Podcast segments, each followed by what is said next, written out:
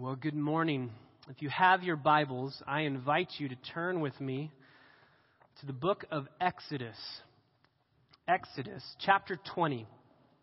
Last week, we had the privilege of looking at Hebrews chapter 12, verses 1 through 3. We looked at the issue of running the race with endurance, and I think we're going to end up making a couple copies of that sermon and leaving them on the back table in a CD format so that that can really guide our year, our 2015 year. Our goal every year, every day, every second is to keep our eyes fixed on Jesus. But for us specifically as a church, my heart and my prayer is that this year we would seriously consider the hindrances and the encumbrances around us and fight to fix our eyes on Jesus, to do what the author of Hebrews told us to do, to lay aside, to be laying aside every encumbrance, every sin that so easily entangles us. But if I could sum up all of those hindrances, all of the encumbrances, all of the sin, if I could sum it up into one idea, into one thought, into one word, the word would be idolatry. What do we need to lay aside? Why do we get stuck looking to other things to satisfy us? What does that look like and what is it called? It's called idolatry biblically. We saw this even in Philippians during our time studying Philippians. You remember at the end of Philippians chapter 3, Paul talks about a people whose God was their belly. They turned the one true God and the worship of Him into a God of their own appetites and cravings. Literally, their bellies became their idols. Now, when I say the word idol or idolatry, normally what comes to mind, what image would come to your mind is a little golden figurine or a little Buddha or a wooden statue that's been carved and somebody bows down to it. And definitely, that certainly is idolatry. And despite what we might think, that is a form of idolatry that is happening even as we speak. Um, the biggest uh, Buddhist temple in the United States of America is right down the street on Roscoe, right next to Grace Community Church. And in that temple, they have images that they have displayed and they worship them. So the form of idolatry that normally pops up when we think of idols and idolatry absolutely is happening even to this day. But you might say, okay, I don't have any golden image in my house. I don't have any statue that I bow down to. I don't really struggle with idolatry, and I would say maybe you don't struggle with that form of idolatry, but we all struggle with idolatry. Over the next few weeks, I want to spend some time on a little mini series through this issue of idolatry. The Bible is replete with the image of idolatry, with the understanding that that is the fight we will always have. Every morning, every afternoon, every evening, we are fighting to worship God or fighting to worship anything other than Him. In, in the Bible, idolatry takes on a form that is much more heinous than simply bowing down to a statue. This morning, I want to start this series just by giving an introduction. That's why I think in your bulletins this is just called an introduction to idolatry. We're going to look at some passages. We're going to look all over the Bible together. We're going to hear from a lot of godly men who have gone before us on this issue to help us understand. So this will be a little bit different. Normally, we'll just stick to one specific passage and dive into it. That's what we'll be doing in the future as we look at the idol of money, the idol of love, the idol of fame and power, the idol of glory, things like that. We'll look at specific passages that detail that, and we'll dive in deep to those. But this morning, we're going to look at a broad overview and just three questions to frame our introduction to idolatry would go as follows. Number one, what is idolatry biblically? What is idolatry? How do we define idolatry biblically? Number two, why do we worship other gods? Why is idolatry an issue for us today? Why do we worship other gods? Why do we worship idols? Why do we have idols? And number three, what happens when we do worship other gods? So, what is idolatry? How do we define it? What does it look like biblically? Number two, why do we worship other gods? And number three, what happens when we worship other gods? What is the outcome of our idolatry? So, number one, what is idolatry? How can we define it? Richard Keyes helps us in this by saying this. As modern people, we usually think of an idol as an animal or a human figure made out of stone or wood. We see it as an object for religious devotion or magical power for pre modern people who might prostrate themselves on the ground before it. If we have updated the idea at all, we might use idolatry to describe someone's obsessional preoccupations with money or of an idol like Elvis Presley. We have, in effect, distanced ourselves from the whole idea of idolatry by pushing it out to the extreme cultural and psychological margins of life. The distance has produced two problems. Namely, first, we misunderstand the most comprehensive description of the shape of unbelief used by the writers of the Bible. I want to repeat that sentence. We misunderstand the most comprehensive description. So, idolatry is the most comprehensive description of the shape of unbelief used by the writers of the Bible. That's a big statement, I believe it's a true statement. If we, as Christians today, see idolatry only as life's margins, we will be ill equipped to use this powerful critical tool as the apostles and prophets did to understand and challenge the surrounding world. The second problem is similar to the first, but even more important. If we do not understand the nature of idolatry, we will not be able to recognize or guard against it in our own lives and communities. Overlooking idolatry makes us blind toward our own problems. Idols are not just on pagan altars, but in well educated hearts and minds. The Apostle Paul associates the dynamics of human greed, lust, craving, and coveting with idolatry. The Bible does not allow us to marginalize idolatry to the fringes of life. All too often, it is found on the center stage. Idolatry is front and center in our minds, in our hearts, and it is the most comprehensive picture that the Old Testament and New Testament writers use to describe a heart that is struggling to believe in Jesus Christ. You should be in Exodus chapter 20. This will begin our helpful introduction to what idolatry really is, truly is. You are familiar with this section of Scripture. It's the Ten Commandments. Verse 1 Then God spoke all these words, saying, I am the Lord your God, who brought you out of the land of Egypt, out of the house of slavery. I am that God. I am the Lord. I am your God. So, therefore, verse 3 You shall have no other gods before me. You shall not make for yourself an idol or any likeness of what is in heaven above, or on the earth beneath, or in the water under the earth. You shall not worship them or serve them, because I, the Lord your God, am a jealous God, visiting the iniquity of the fathers on the children, on the third and the fourth generations of those who hate me, but showing loving kindness to thousands to those who love me and keep my commandments. So the first commandment is, You shall have no other gods before me. Literally, you shall have no other gods before my face, in front of my face. What God is saying is there can be no other competing allegiances, there can be no other competing affections, there can be no other objects of worship, there can be no other objects of devotion in the place of God or in addition to God. We cannot remove God from the throne and put something else in his place. And we also cannot put something else next to him and say, I'll worship both of you equally. That is idolatry. No other God in front of my face, b- before me, or even beside me, alongside of me, with me, together with me. That is not allowed. Os Guinness says this Idolatry is the most discussed problem in the Bible and one of the most powerful spiritual and intellectual concepts in the believer's arsenal. Yet, for Christians today, it is one of the least meaningful notions and is surrounded with ironies. Perhaps this is why many evangelicals are ignorant of the idols in their own lives. Contemporary evangelicals are little better at recognizing and resisting idols than modern secular people are. There can be no believing communities without an unswerving eye to the detection and destruction of idols.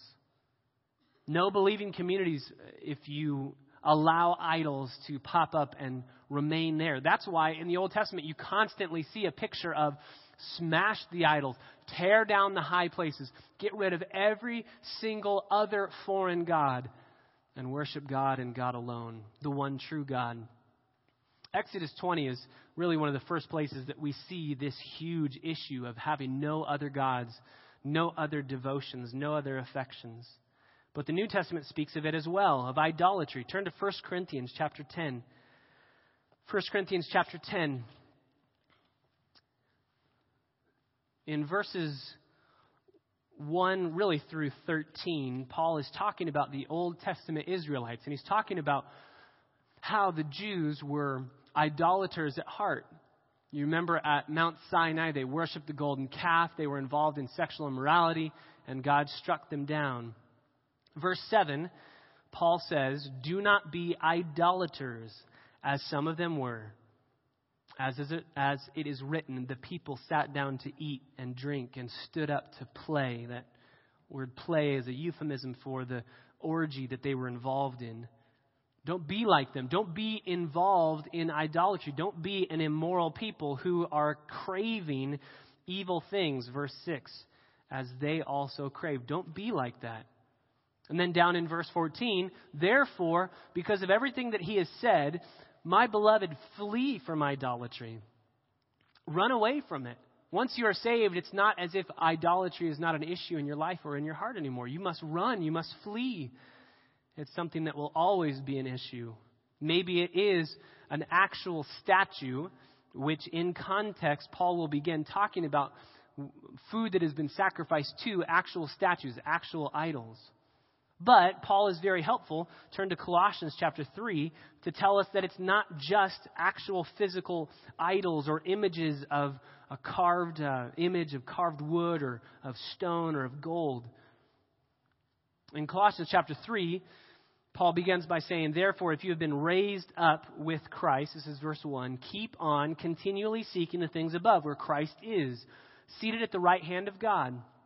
Set your mind on things above, not on things that are on the earth, because you have died and your life is hidden with Christ in God. And when Christ, who is our life, is revealed, then you also will be revealed with him in glory. Therefore, because of all that he's just said, because you have been um, crucified with Christ, you have died with him, and your life is now hidden in Christ, and you have been raised with him to newness of life, and you will be revealed with him in glory. Because of all of those truths, verse 5 consider the members of your earthly body as dead. So he's speaking to believers, and he says, You're still going to struggle with this. Your earthly body will still have these passions and cravings. And what does he say that they are? Consider your earthly body as dead to immorality, impurity, passion, evil desire, and greed, which amounts to idolatry. Some of your Bibles might say, which is idolatry, and that is the preferred translation of that verse greed, which is idolatry. It is equal to idolatry. So Paul says in 1 Corinthians chapter 10, idolatry is worshiping a, a golden image or a carved image. Absolutely. But it's so much more than that. Even our greedy hearts, immoral hearts, impure hearts, the things that we covet and desire amounts to idolatry. It is idolatry. And then turn to 1 John chapter 5. 1 John chapter 5.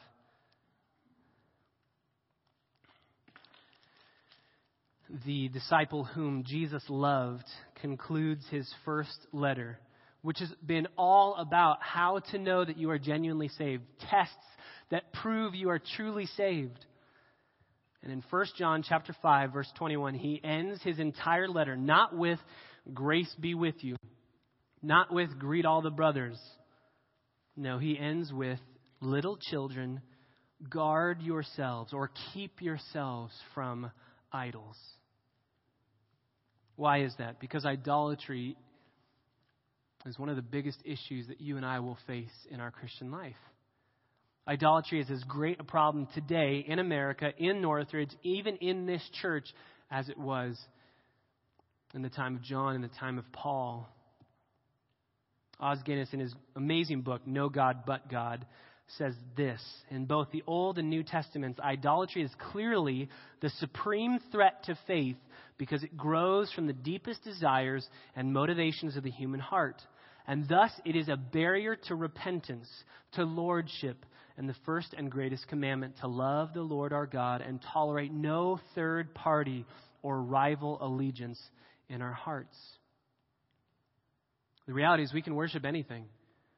We can worship anything. We can worship nature. We can worship false gods. We can deify abstract concepts or forces.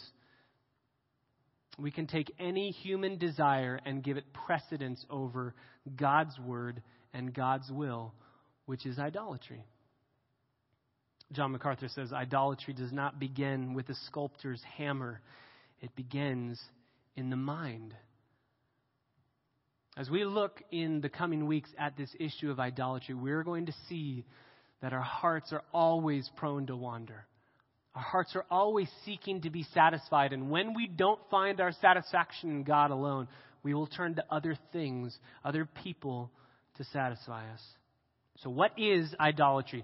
Let me read a couple quotes from some people who tried to define idolatry and tried to give us helpful definitions for what it is. First, Ken Sande says it this way An idol is not simply a statue of wood, stone, or metal, it is anything we love and pursue in place of God. So, his definition is an idol is anything that we love or pursue in the place of God. It can also be referred to as a false God or a functional God. In biblical terms, an idol is something other than God that we set our hearts on, that motivates us, that masters or rules us, or that we serve. Richard Keyes, again, giving a definition for idolatry, says it this way An idol is something within creation that is inflated to function as God. So his definition would be something that you take inside of creation that is created, uh, inflated to function as God. He goes on to say all sorts of things are potential idols, depending only on our attitudes and actions toward them. Idolatry may not involve explicit denials of God's existence and character. That's crucial. Sometimes we think, oh, I'm not an idolater because I love God. I know God exists and I trust in Him. Idolatry may not involve explicit denials of God's existence or character.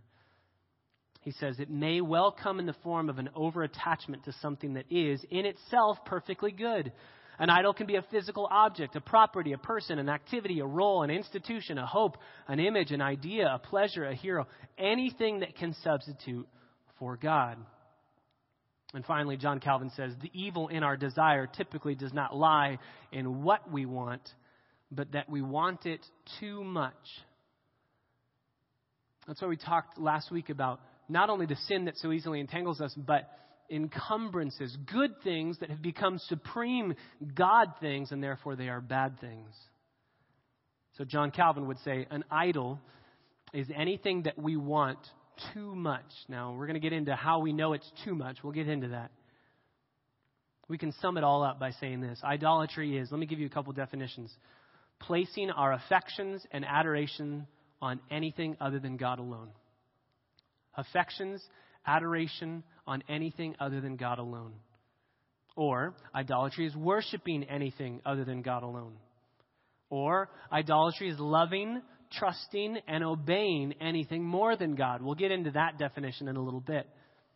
Or idolatry is trying to find your satisfaction in anything other than God alone. But the overarching theme is that you take God and and you have idolatry. You take God and and you have idolatry.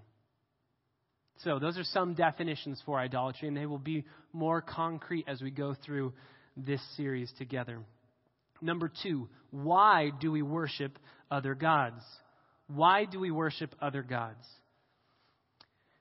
This really deserves a sermon of its own. Uh, in fact, I have four pages of notes. If you really don't believe what I'm about to tell you, I have four pages of notes that are all scripture references that tell us this truth. So I, I figured I can't go into all of these verses. Um, so you'll, you'll have to take the Bible's word for it as said through this one sentence. But I promise you, if you have questions about this sentence, I have four very long, very tiny, detailed pages of Bible references to prove this fact. And that is this the end for which God created the world is his own glory. We have to start to figure out why we are idolaters at heart. We have to start with this first presupposition that the Bible clearly states. Let me give you just a couple. Isaiah 48, verses 9 through 11. God says this It is for my name's sake that I defer my anger. It is for the sake of my praise that I restrain it for you, that I might not cut you off. Behold, I have refined you, not as silver. I have tried you in the furnace of affliction. For my own name and for my own sake I do it. Because how should my name be profaned among the nations? For my glory I will not give to another. Think of Ephesians chapter 1. Why did God save us? To the praise of the glory of his grace. God does everything that he does for his own glory. Or even Jeremiah 13, verse 11. God says, I made the whole house of Israel and the whole house of Judah cling to me, declares the Lord, that they might be for me a people, a name, a praise, and my glory. So the reason why God does everything that he does is for his own glory. And then he creates us. What is our purpose in life? He created us for His glory, and so our main purpose, the chief end of man, is to glorify God. That's the reason why we were created. That's the reason we were designed and made, is to glorify God. And because of that, since we were made to glorify God, we have all been hardwired. This would be presupposition number three. We've all been hardwired to be worshipers. We were all made as worshipers. If God designed everything in the world that He designed for His glory, and then He made us to glorify Him or to worship Him or adore Him or exalt His name, then He placed inside of us a heart, a soul that worships every second of every day. We were made by God to be worshipers. That's why we were made. Now, we need to know that because the reality is every second of every day we are worshiping something. That's why idolatry can't exist.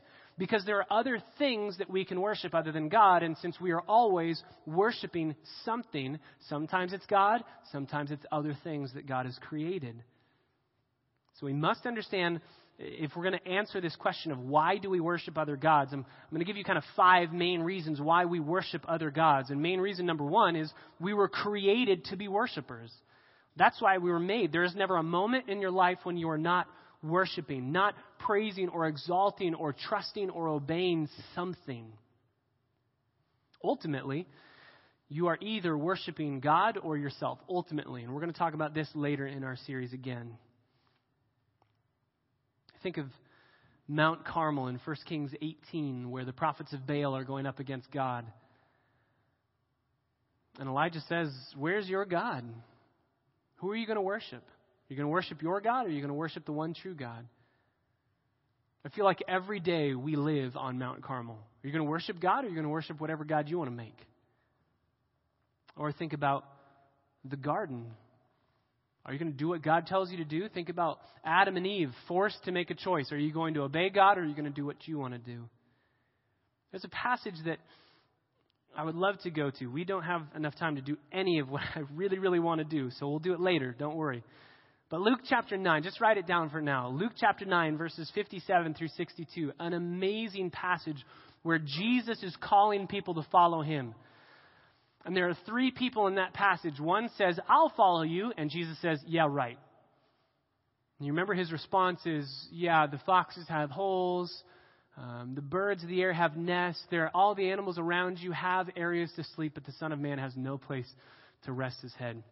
If you want to follow me, you need to throw away the idol and your allegiance to comfort, ease, safety, security. Do you really want to follow me if you have no home? The Bible says the guy goes away. And then there's a man who says, I will follow you, Jesus. And Jesus says, Okay. And the man says, First, before I follow you, let me go bury my father. There's a lot of speculation as to what that means. I think ultimately what it means is let me go finish all of the preparations for the burial, finish the funeral, receive the inheritance, and then I'll go with you. And Jesus says, No, you can't do that. You're wanting money over me, and you can't do that. It's either me or you can't follow me. If you want to pursue anything else other than me or alongside of me, you can't. I mean, think of this, this man It sounds like a harsh statement that Jesus says. No, no, no, you can't bear your father.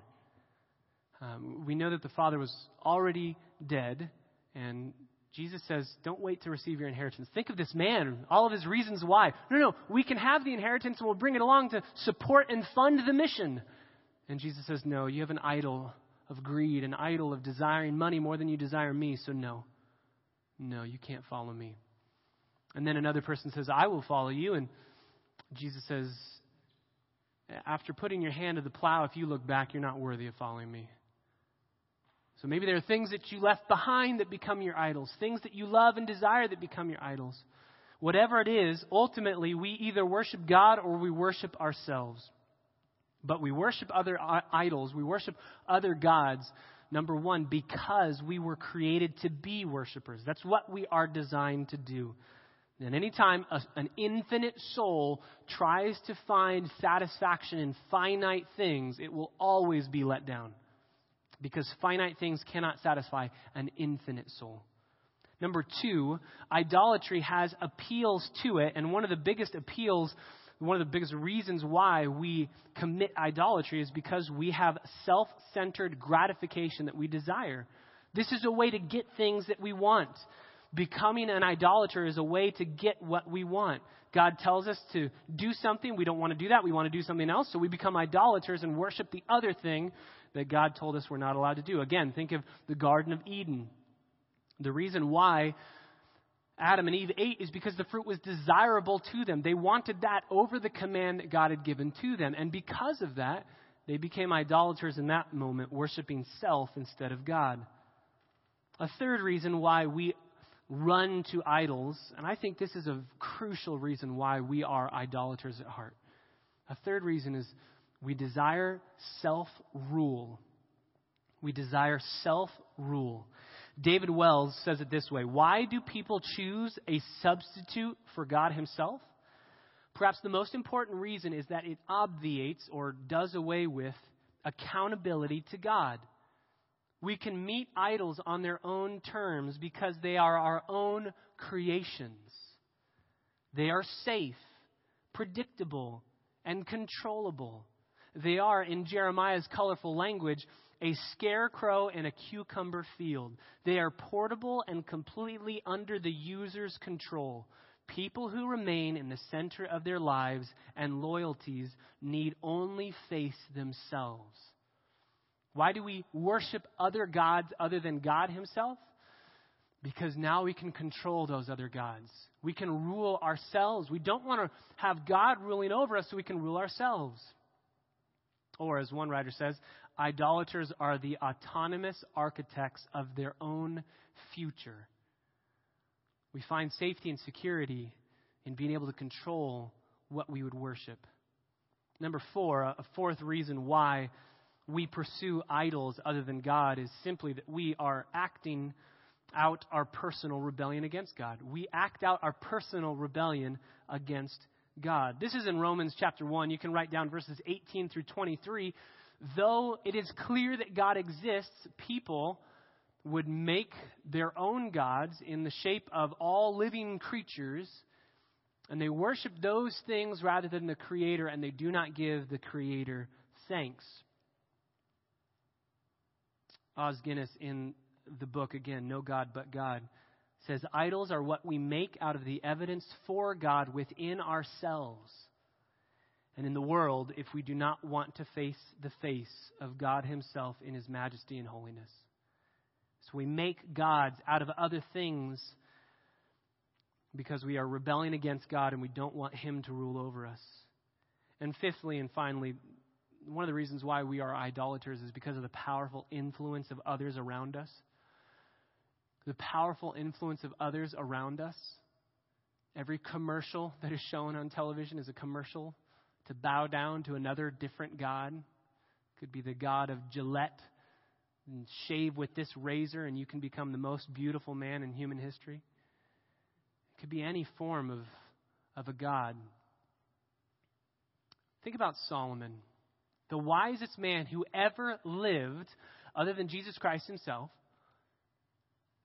And Solomon, in his utter wisdom, ends up being swayed by all of his wives to worship all other foreign gods.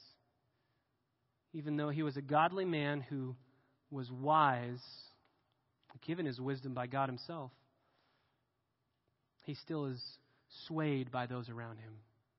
And hopefully, we'll see as we go into this series the powerful, inf- powerful influence that people have around us. So, why do we worship other gods? Why are we idolaters? Why do we do these things? Number one, we were made to be worshipers. We were made as worshipers. We're always worshiping. Number two, we desire self gratification, and that's one way to get it. Number three, we desire self rule. And if we take God out of the picture, we can be our own gods. Number four, we are personally rebelling against God. And number five, we are easily influenced by those around us. That brings us to number three. So we have a little bit of a definition of what idolatry looks like. We know why, some motivations as to why we are idolaters. And thirdly, what happens when we worship other gods? What's the product? What's the outcome of our idolatry? We're still here, right? We're alive. We're breathing. We've got it made. So maybe our idolatry is not that bad. Turn to 1 Corinthians chapter 6. 1 Corinthians chapter 6, Paul clearly tells us what the end of idolatry is. 1 Corinthians chapter 6 verse 9 Paul says, "Do you not know that the unrighteous will not inherit the kingdom of God? Do not be deceived. Neither fornicators, nor idolaters, nor adulterers, nor effeminate, nor homosexual, nor thieves, nor the covetous, nor drunkards, nor revilers, nor swindlers will inherit the kingdom of God. So, eternally, what is the outcome of a habitual idolater? The outcome is hell. The outcome of someone who is characterized by idolatry is that they will not inherit the kingdom of God. And if that's not bad enough, let's pull it back into the temporal realm. Okay, we know what the outcome is eternally, but temporally, what happens when we commit idolatry? What happens?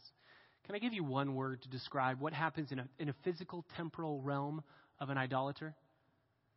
The outcome of idolatry is despair. The outcome of idolatry is despair. Proverbs chapter 13, verse 15, Solomon said, The way of the transgressor is hard, and I would say the life of the idolater is one of despair. There's a difference in the world between sorrow and despair. Sorrow is pain for which there are sources of consolation. Sorrow comes from losing one good thing among other good things, so that if you experience other good things, you'll be able to enjoy them and find freedom from your sorrow. Despair, however, is unable to be consoled because it is losing that ultimate thing that is your source of meaning, your so, source of hope. And there are no other alternatives to turn to. It completely breaks your spirit. What's the source of despair? It comes from taking some incomplete joy in this world and building your entire life on it. That's another definition for idolatry. Taking an incomplete joy in this world and building your entire life on it. Building your entire life on something that is fleeting, that is passing, that was never meant to ultimately satisfy. There are good gifts that God has given to us to enjoy, like friends, family, fellowship together as a body uh, even money or things like that. There are many things that God has given to us to enjoy, but if we turn that good thing into a God thing, into the ultimate thing, we will lose that good thing one day, and we will have nothing but despair ahead of us. Tim Keller says it like this Each culture has its shrines whether office towers, spas and gyms, studios or stadiums, where sacrifices must be made in order to procure the blessings of the good life and ward off disaster. What are the gods of beauty, power, and money and achievement but these same things that have assumed mythic proportions in our individual lives and in our society? We may not physically kneel before the statue of Aphrodite, but many young women today are driven into depression and eating orders by an obsessive concern over their body image. We may not actually burn incense to Artemis, but when money and career are raised to cosmic proportions, we perform a kind of child sacrifice, neglecting family and community to achieve a higher place in business and gain more wealth and prestige. And the reality is, we've all seen the end the, the sad end to people that bank their hope and their trust on money and then the stock market crashes, and you have billionaires who lose it all and end up committing suicide. Finite things were never given by God to satisfy us ultimately, eternally. They never were. So if we see this time and time again, if we see how devastation and despair comes from losing something we turn into an idol, why do we buy into idolatry time and time again? Why have we not pulled ourselves out of the system and said, I'm done with that. I'm only going to pursue Jesus Christ. I'm only going to be worshiping Him and nothing else. Why do we continue to fall for this? The answer is, as John Calvin says, because our human hearts are idol factories. They are idol factories. He says it like this The human heart is a factory of idols. Every one of us is, from his mother's womb, an expert in inventing idols. I love that. Our human hearts are consistently, constantly producing idols. Other things that we can enjoy, that we can worship, that we can find our satisfaction in. And again, this does not mean that it's always a bad thing. This can be a good thing that we turn to that we seek to find comfort and security and safety and hope and joy in other than God, ultimately. In The Lord of the Rings, the ring of power has an amazing example of idolatry for us. The ring takes the heart's greatest desires and then magnifies them to an idolatrous proportion. Even good characters in the book that get a hold of the ring want to do good things with the ring, with the power that they've been given. They want to liberate slaves. They want to preserve people's lands. They want to visit wrongdoers with just punishment. These are all good objectives, but the ring makes them willing to do anything to achieve those objectives.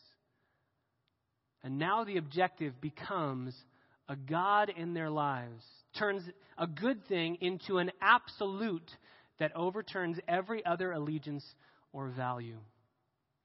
The wearer of the ring, as you guys know, with Smeagol, becomes increasingly enslaved and addicted to it. For an idol is something that we cannot live without. What can be an idol for us? As specific as I can make it, anything. anything can be an idol, and everything has been an idol. Anything can be, and everything has been. An idol is anything more important to you than God, anything that absorbs your heart and imagination more than God, anything you seek to give you what only God can give. So, let me give you some specifics that might help. Family can be an idol, children, career, money, achievements, saving face in front of your friends, social standings, romantic relationships, peer approval, competence, skill, security, comfortable circumstances, beauty, brains, even success in Christian ministry can become an idol. An idol is anything that we love, trust, or obey. Can you write those three words down? Because we're going to see as we look at specific idols. Next week, we're going to look at the idol of money and greed. The following week, we'll look at the idol of love. Um, we're going we're to see different idols as, as demonstrated in Scripture for us. And as we look at each specific idol, you will see that the people who are becoming these idolaters are loving, trusting, and obeying the idols that they set up. An idol is anything we love, trust, and obey. When the Bible speaks of idols, it always speaks of those three things worshiping them through loving, trusting, and obeying them. But what happens? Again, the question we're asking in point number three is what happens when we become idolaters? What is the outcome? The outcome is despair. The outcome is that you will never ultimately be satisfied. That thing that you are desiring to satisfy you will let you down. I think I gave an example of this a couple weeks ago with a, a, woman who said, All I'm really looking for in a man is, is someone who can make my life happy. I just thought that that poor husband's going to be set up for failure because his job was not designed by God to make his wife happy and to give her happiness and bring her happiness for the rest of her days. It's not his God given role or responsibility. And if she establishes him as an idol in her life, seeking to be satisfied by him and him alone, she will be let down. She will be. In fact, what usually happens with the idols that we trust and love and obey is the very thing that we are pursuing in idolatry is the very thing that we lose. And I want to I want to clearly say this because this has been very helpful in my fight against idolatry. The very thing that we're trying to get by worshiping that thing, we end up losing. Let me give you three examples. First, you have an army officer. All he wants is physical and military discipline, above all things in his troops and because that's what he wants, that becomes his idol. I want military discipline, I want physical discipline. He ends up destroying the morale of his troops. So much so that in battle, there's a breakdown in communication. The troops become undisciplined, fractured, and they take on huge casualties. So, the very thing he wanted, discipline, he lost because he was fighting so hard to get it. Or think of a woman desperately desires to escape poverty. She grew up as a child in a home that was paycheck to paycheck and sometimes not even that. All she wants is financial security. She wants that above all things. So she ends up marrying a millionaire that she doesn't truly love simply because he's rich. In doing this, she passes over several other amazing godly men because they are poor, and ultimately what she wants is to be rich. But because she is married to a man that she doesn't love or respect, and who doesn't respect or love her, they end up getting a divorce. She ends up becoming single again. And now she lives in a tiny apartment all alone with no job, no friends, and all of the poverty that she was bent on escaping. So the very thing that she wanted, that she fought so hard to get, is the reason why she lost that. Or think of professional sports. Some players, in their quest to be the best, to be in the Hall of Fame, to have all of the records, take steroids. And what happens when they're found out?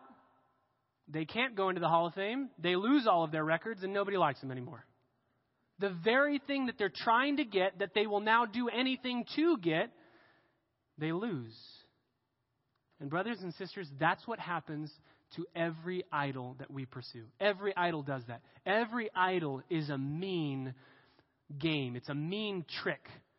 Because it says, Oh, pursue me, love me, worship me, trust me. And when we finally say, Yes, I will trust you and pursue you with abandon, it says, Ha, got you. Despair, devastation, depression. You don't get what you want, and it lies.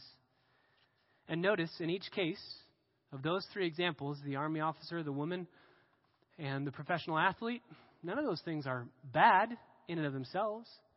None of those things are bad.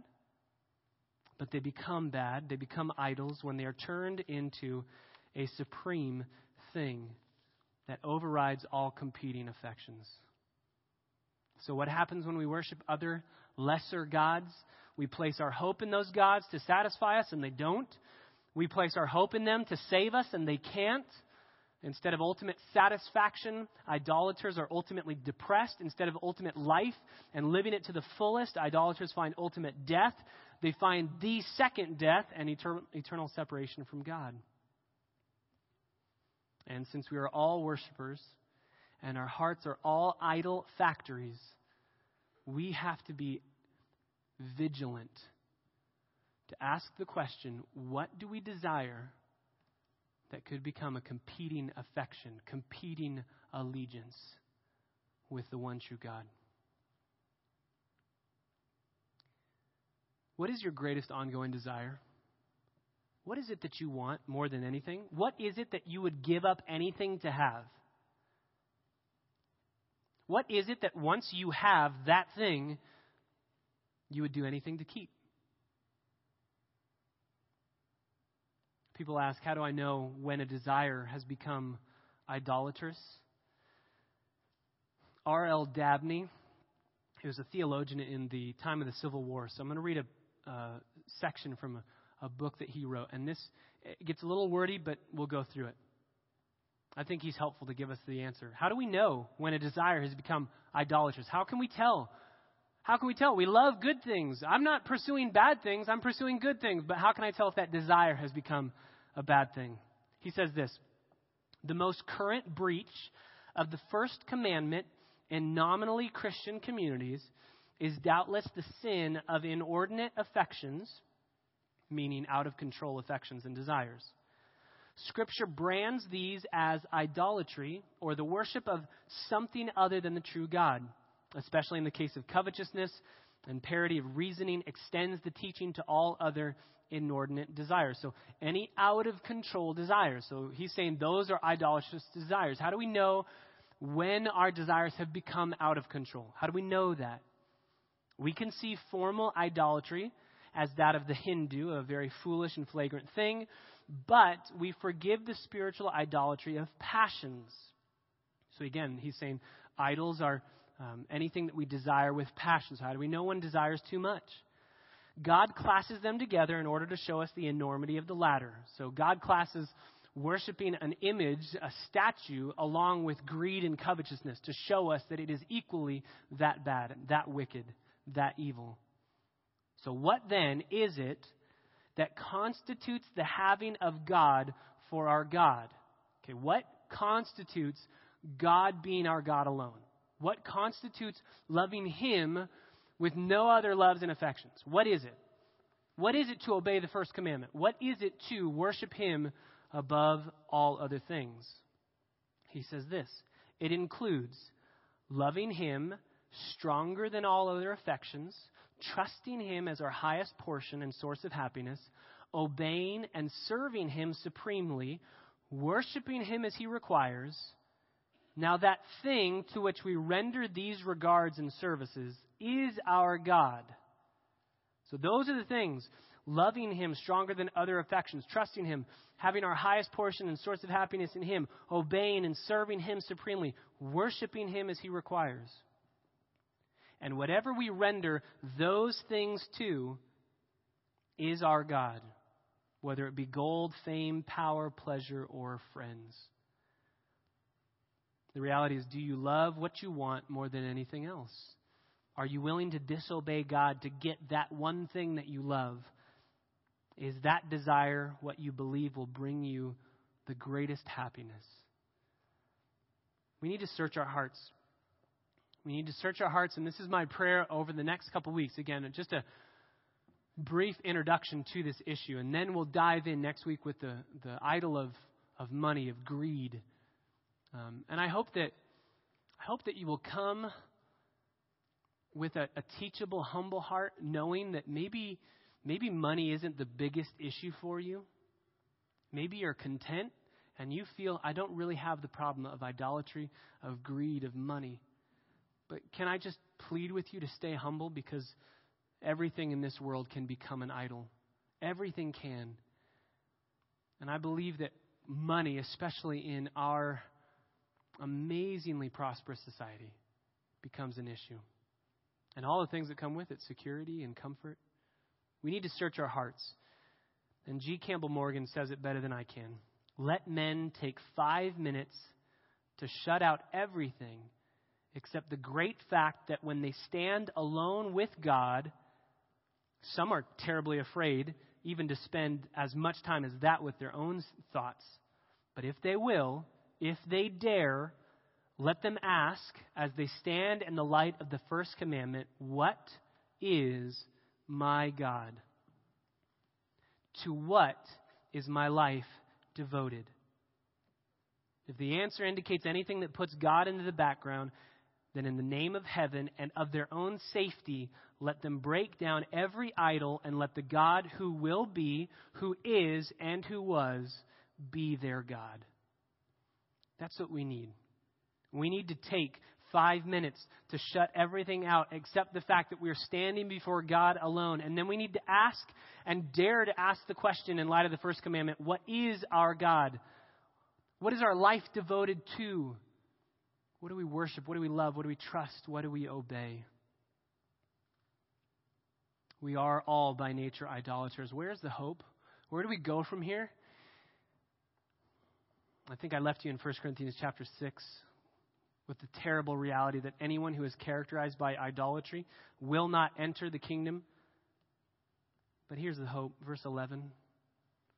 And such were some of you. But you were washed. But you were sanctified. But you were justified in the name of the Lord Jesus Christ and in the Spirit of our God. How can we possibly hope to destroy and tear down all of the idols in our, in our lives? How can we possibly hope to do that? It's because God washes us, God sanctifies us, God justifies us. Notice what Paul says. It's not you washed yourselves, you sanctified yourselves, and you justified yourselves. No, no. You were passive. You didn't do anything. God washed you. God sanctifies you. God justifies you. Turn to Ezekiel chapter 36.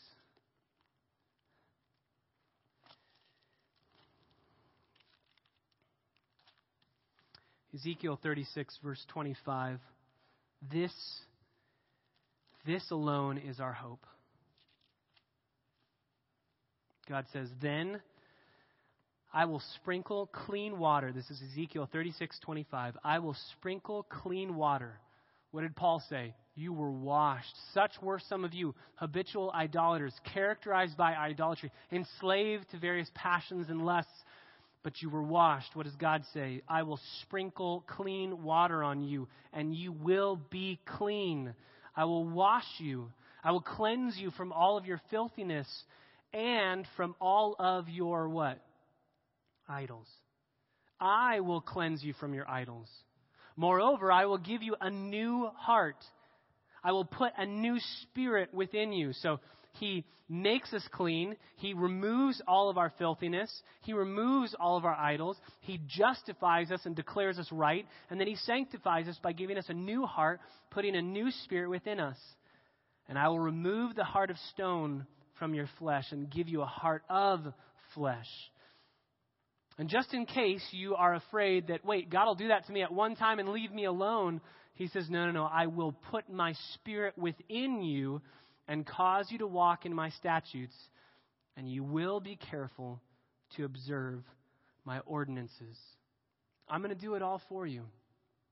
I'm going to wash you. I'm going to cleanse you. I'm going to justify you. I'm going to sanctify you. I'm not going to leave you to your own devices. I'm going to give you my spirit so that you will walk in my ways. You will walk in my commandments. You will be careful to observe my ordinances. So, what do we need to do? We need to admit that we are all idolaters. We need to admit that we consistently, every day, turn to lesser gods to satisfy. We need to admit the, the evil of that. The imagery that God uses in the Old Testament so often is that of adultery, that we are playing the harlot, that we are going after other gods even though we are married to our loving husband. We are going after other lovers. We need to admit that, and we need to run to the cross. We need to let Jesus be our greatest idol, our only idol. We love, trust, and obey Him, and Him alone. And we need to remain teachable. And over the next couple weeks, as we go through specific, pointed idols, I pray that we can do the work of uprooting the roots of the weeds of our idolatry that maybe have grown a little, maybe have grown so much so that now we say, oh, that's a beautiful plant. I'm taking care of it now. I water it. Maybe God's word in His grace will speak to our hearts over the course of this series and say, no, no, no, that's a weed. Let's remove it. Father, we thank you for your grace. The only reason that we have to even be here, we as idolaters can be here singing, can be here sitting under the Word of God with a love for Him. The only way we can do that is because of what has happened in Ezekiel. That you gave us that new heart, that you washed us, that you have regenerated us, that you have justified us, that you have sanctified us. And so, God, we pray, we confess all of those competing allegiances. We comp- confess those competing affections, those things that we love, that we are unfaithful, we are adulterous, we turn after other lovers when you and you alone satisfy in every way. God, teach us our idols, the things that we coddle, the things that we cling to, the things that we love. Teach us even now as we stand before you and face you, as G. Campbell Morgan said, for just five minutes. May we ask the question what is that we are truly living for? What is our greatest devotion? Why are we taking breath? And God, may this be the prayer of our heart that all other affections would fade away, whether it's greed, whether it's love, family, whatever it might be. And may you and you alone